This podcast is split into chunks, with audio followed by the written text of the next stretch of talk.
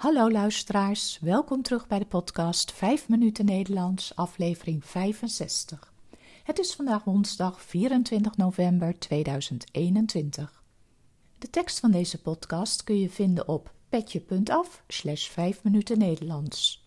Als je de teksten van eerdere podcasts wilt ontvangen of vragen hebt, stuur dan een e-mail naar vijfminutennl at gmail punt com. Mijn naam is Carolien, ik ben taaldocent op de universiteit en woon in Leiden. In deze podcast vertel ik iets over mijn leven, of wat ik de afgelopen dagen heb beleefd, of iets over de Nederlandse taal en cultuur. Aflevering vijfenzestig. Prinses Amalia. Op zeven december wordt prinses Amalia achttien jaar. Zij is de oudste dochter van koning Willem-Alexander en koningin Máxima en eerste in de lijn van de troonopvolging. Haar achttiende verjaardag zal dan ook niet onopgemerkt voorbij gaan. Ter gelegenheid van haar verjaardag is afgelopen week een boek over haar verschenen en op de dag zelf, dus op zeven december, zal er een uitgebreide documentaire op tv te zien zijn. Het boek heeft als titel Amalia, is geschreven door Claudia de Breij en uitgegeven bij uitgeverij Pluim. Claudia de Breij is een bekende cabaretier en schrijfster. Ze begint het boek met de beschrijving hoe ze vorig jaar een telefoontje kreeg van de Rijksvoorlichtingsdienst of zij misschien een boek wilde schrijven voor de achttiende verjaardag van de prinses. Dit is een soort traditie. Ook bij prinses Beatrix en koning Willem-Alexander is een boek verschenen rond hun achttiende verjaardag. Op deze manier kan de aanstaande koning of koningin een beetje voorgesteld worden aan het Nederlandse volk. Ik heb het boek meteen gekocht en het in één adem uitgelezen. Het boek geeft een heel mooi inkijkje in het leven van Amalia. Het is echt of je haar een beetje beter leert kennen. Je wordt door de schrijfster meegenomen achter de schermen en Amalia vertelt spontaan over haar leven tot nu toe. We weten allemaal dat de koninklijke familie hun privéleven erg afschermt van de media en dat ze de prinsessen zo normaal mogelijk proberen op te voeden. Zo is Amalia altijd op de fiets naar school gegaan, al was er wel altijd bewaking op afstand aanwezig. We lezen in het boek dat ze van paardrijden houdt en haar paard ook zelf verzorgt, want, zo zegt ze, als je je paard niet zelf verzorgt, heb je ook geen recht erop te rijden.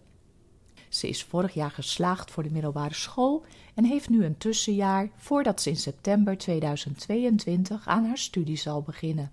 We weten niet precies wat ze in dat tussenjaar aan het doen is. Ook weet ze zelf nog niet goed welke studie ze zal gaan volgen. Haar vader en oma hebben in Leiden gestudeerd.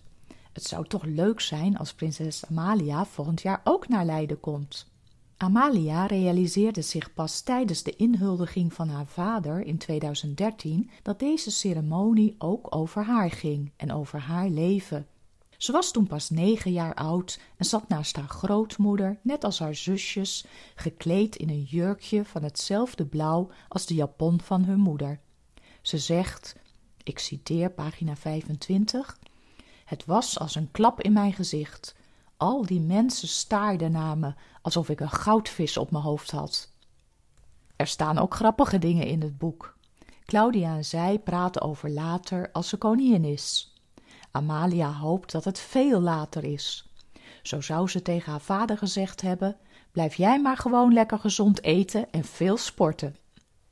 En blijkbaar is ze ook dol op tiara's.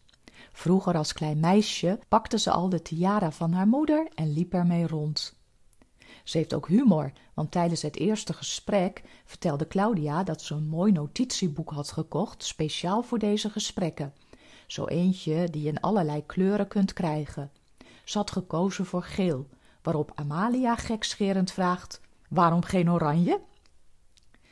En Amalia heeft gewoon in een strandtent in Den Haag gewerkt. Ze kan blijkbaar heel goed cocktails maken. Het is leuk om te lezen hoe een meisje dat met een zware levenstaak wordt geboren, toch zo'n fijne jeugd kan hebben en al zo stevig in het leven staat. Het boek is makkelijk te lezen. Korte hoofdstukken en het is geen dik boek, maar honderdelf pagina's lang. Dus als je geïnteresseerd bent in het Nederlandse Koningshuis, dan kan ik het je zeker aanraden.